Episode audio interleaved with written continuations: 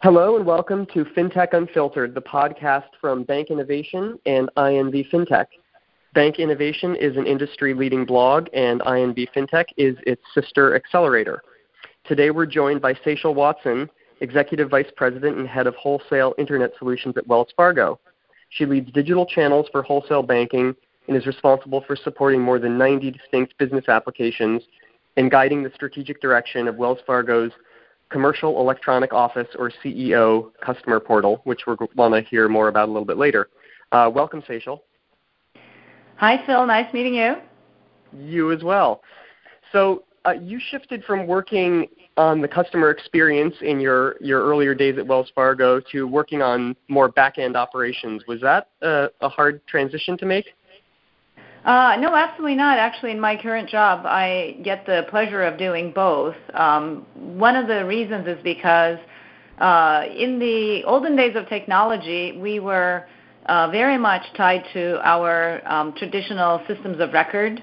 Uh, but over the last 15 years uh, that I've been working in technology and banking, uh, we have created great middle, you know, middle um, middleware and services um, mm-hmm. so that we can actually have more flexibility on the front end. So a lot of the work that I've been doing in the last six, seven years have been front end focused. So on our online channels, uh, mobile channels, uh, you know, I've kicked off the mobile channel uh, years ago, even before the uh, iPhones for the retail banking side, and uh, we definitely grew our CEO mobile functionality, our commercial electronic office functionality over the last five years as well. Um, and one of the reasons why we were able to do this is because we were modernizing our services architecture. Um, mm-hmm. And with that, the next natural step was for us to say, um, can we also utilize our um, technology to um, be where our customers are? So don't always expect them to come to our online banking or mobile banking channels to interact with us, to do their payments or see their reporting or manage the risk that they have in their companies but instead, can we put our code, our functionality, into their applications, their front ends, for them to embed the banking services that we offer in their experience and their customers' experiences? So, with that, in 2016, we uh, founded our um, API gateway, Wells Fargo mm-hmm. Gateway, which is an enterprise wide gateway that allows us to partner with uh, customers or partners whether that be a fintech company or a corporate customer, to be able to offer our solutions uh, in their environment through standard APIs that are JSON based. Got you. And um, before we get into, uh, into the APIs more, could you explain a bit about the, the CEO portal and, and what's done there? Oh, absolutely. So, uh, CEO portal is our major front end for customer experiences for all our business and corporate customers.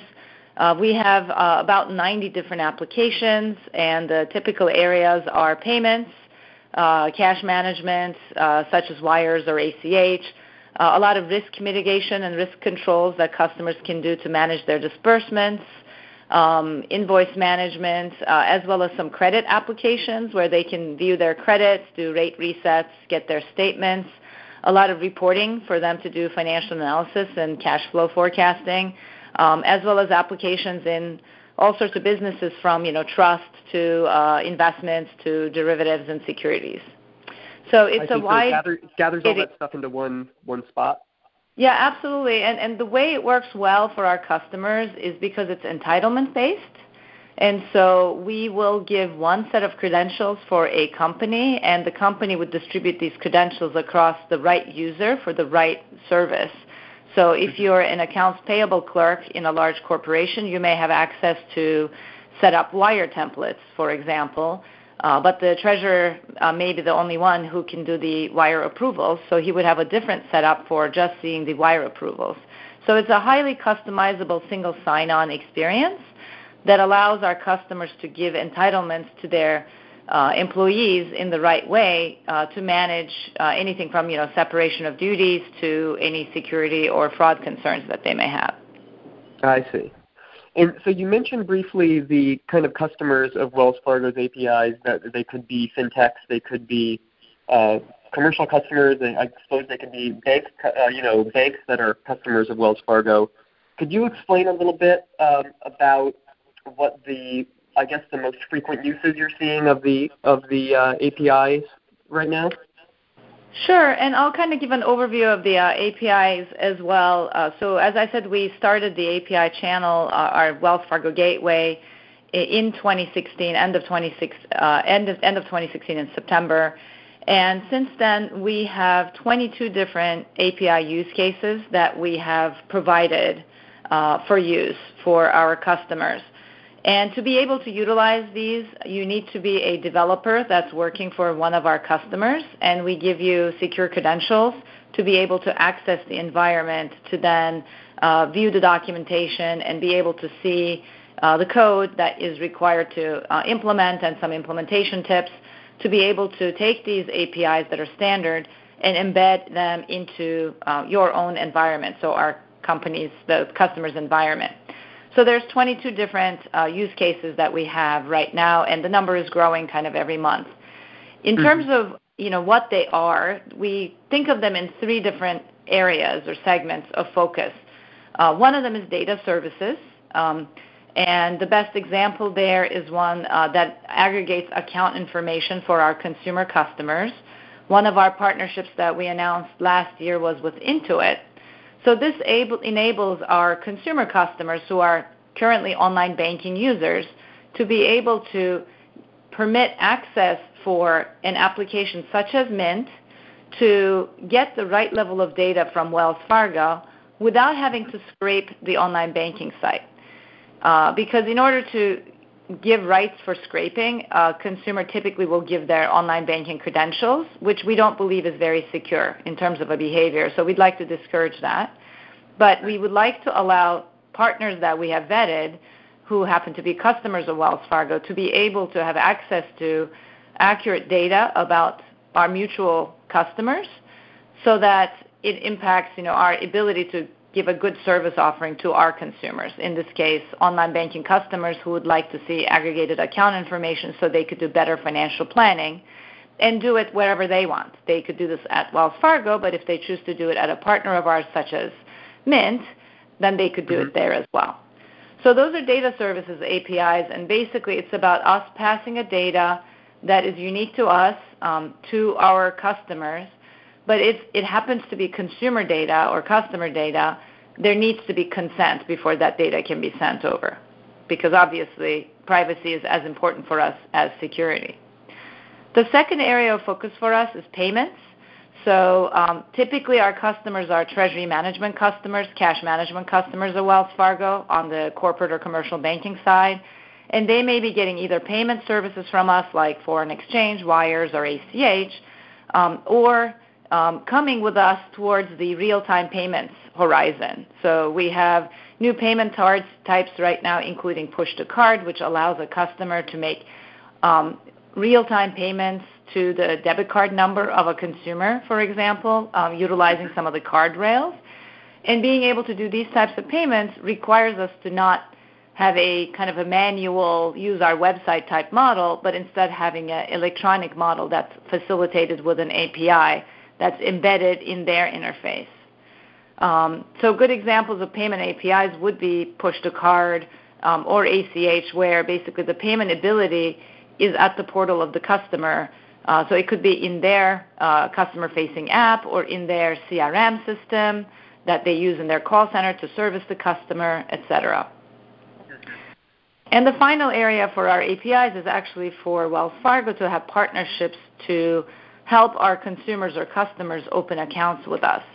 Uh, we have a partnership like that in our home lending group, uh, where we want to make it super easy for prospects and existing customers to uh, apply for a mortgage online at Wells Fargo. And we have uh, vendor partnerships in the fintech uh, space to be able to facilitate that as a very seamless interaction. And for that interaction to be seamless, there's a bit of data that we like to collect, um, either from online banking itself or from third-party ro- resources, to be able to validate the customer's identity, uh, the ownership, um, their tax information, etc. And for that, we have a group of APIs called Account Acquisition APIs that allows us to work with information like that with the goal of obviously then using the information uh, to help our customers open accounts in a more seamless manner at Wells Fargo. And so, what are the security protocols around accessing these APIs? I would imagine not just anybody can can come in and you know get access and, and start start playing around with them. That's a great question. Um, we believe in opening up the bank, and that's exactly why we created the Wells Fargo Gateway. So we want our code to be visible.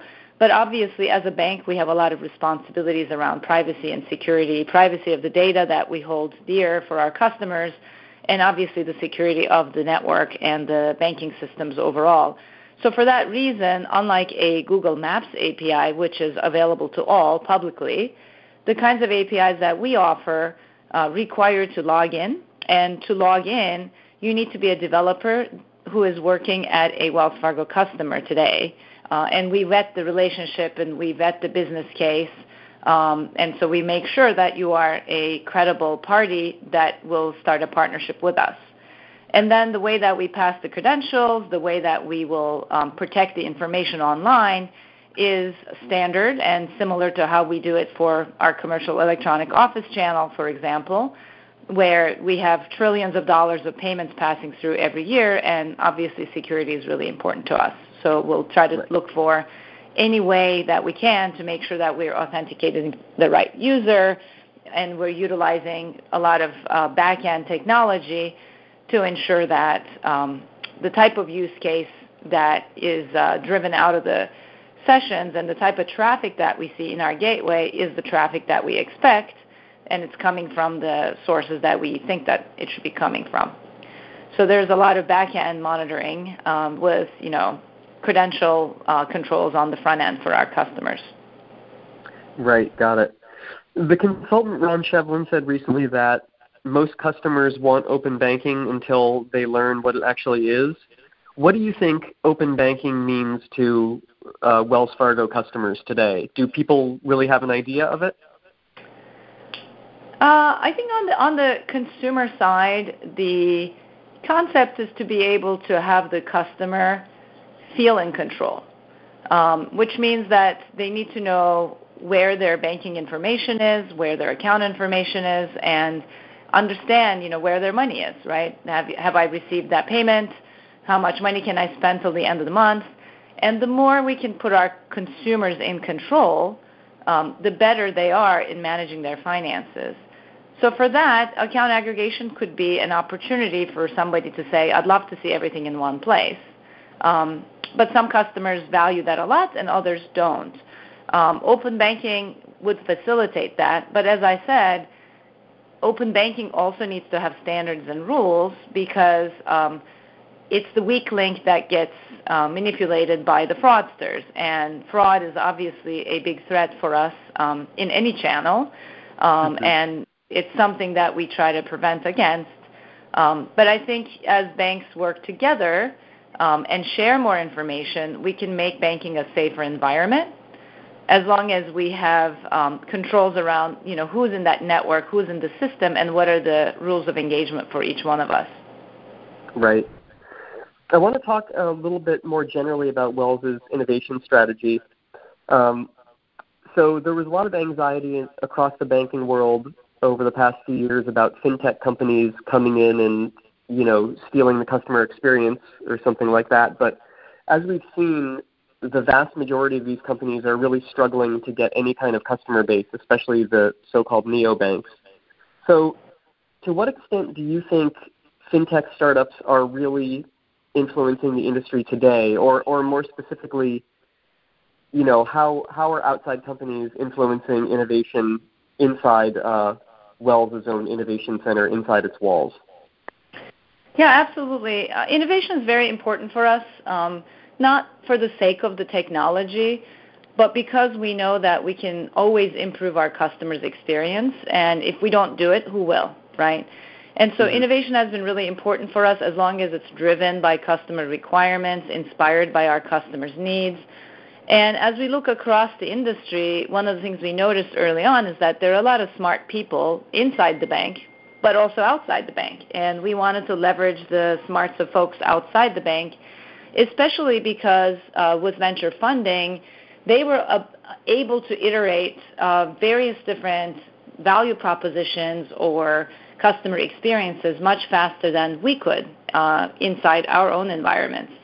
So we actually like looking at what the fintechs are doing out there uh, for a couple of reasons. One of them, as I mentioned, is the talent and the brilliance of the thinking. The second is it's being able to test something, um, even if they have you know 2,000 customers only, just to see if the model works and what that model would mean if it's something that we adopted for our customer base, which is obviously much larger. Um, mm-hmm. and then the third is obviously the idea of partnerships. So to facilitate partnerships, we actually said it's not going to happen, you know, by itself, right? Just because it, it takes a different business process to engage in partnerships. So we invested in a few different areas. So we have an innovation group that's enterprise-wide that is um, our kind of uh, eyes and ears to the external world, bringing a lot of ideas in. Uh, they are constantly out there in the market looking for small startups. So these are the, you know, two ladies in a garage situation, right? And they look at the small startups to see is there an opportunity? Is there a service, an idea, an algorithm, uh, a piece of code, uh, some intellectual property basically that is highly useful for a bank like ours? But the company is so small that if we acquire them, they're going to be eaten up, right, with the bureaucracy of a bank. Um, and if we don't help them, that they probably won't know their way around in going through the security reviews and the requirements for a large financial institution like ours. So the accelerator program is one that our innovation uh, group manages, which allows these very small startups to come in. We make a minimal investment in them financially, but most of our investment is actually in the um, time and brain power of uh, executives within the bank to see whether we have partnership opportunities, whether we can be their customers for whatever they're offering. Uh, I personally, in my groups for CEO Mobile, have worked with some of these accelerator companies. Um, some of the ideas end up um, becoming pilots, others end up becoming part of our product line. Um, and then, you know, we then see the company graduate out of the accelerator program successfully. So we've been running this program for a few years right now, and we have um, a bunch of graduates in the program, and, and we have a very healthy pipeline. Um, we've had 17 startups that have been uh, part of the Startup Accelerator program to date, and we'll probably have more announced soon um, as we go through the different cycles. So that's on the smaller end of accelerating um, growth in the fintech business uh, and creating new partnerships. We also have a lot of fintechs that are our banking customers. So we either provide mm-hmm. loans for them or we can provide cash management services for them. And so we're also engaging with them on a selective basis to figure out what kind of a relationship would work for us, right? Is there an area where they have a great product, um, but they don't have the number of customers they need to come to scale?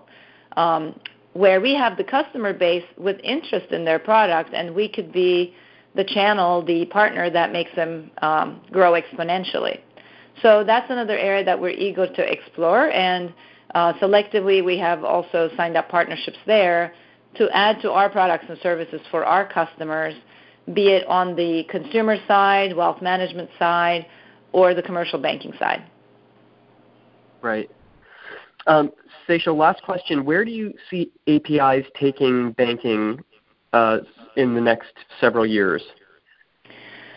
A couple important areas. It's all about on-demand information, on-demand payments. Uh, we used to say real time. It's not always real time that people need. They just need it in the past. So if you're purchasing something, you'd like the payment information to be there. If you're planning to buy a car, you'd like to know how much you qualify for instantly within that experience, not by first having to go to a bank website. So more and more, we want our digital experience in Wells Fargo to be where our customers are. So if they're shopping for a car, shopping for groceries, uh, you know, being able to check their, you know, insurance claim status uh, with whatever provider they're working with, we want the payment information, the banking information to be there for them. Uh, so we are very happy to expand our digital reach to go way beyond where it is today, which is in you know online banking and mobile banking. So I feel like APIs will make the payments much more seamless for customers. uh, they'll be kind of the salt in the recipe, uh, hopefully, and it'll make things taste better and work better for the customer experience. Secil, thank you so much. I appreciate your time today. You're welcome. All right. Thank you, everyone, for listening to FinTech Unfiltered. See you next time. Thank you, Phil.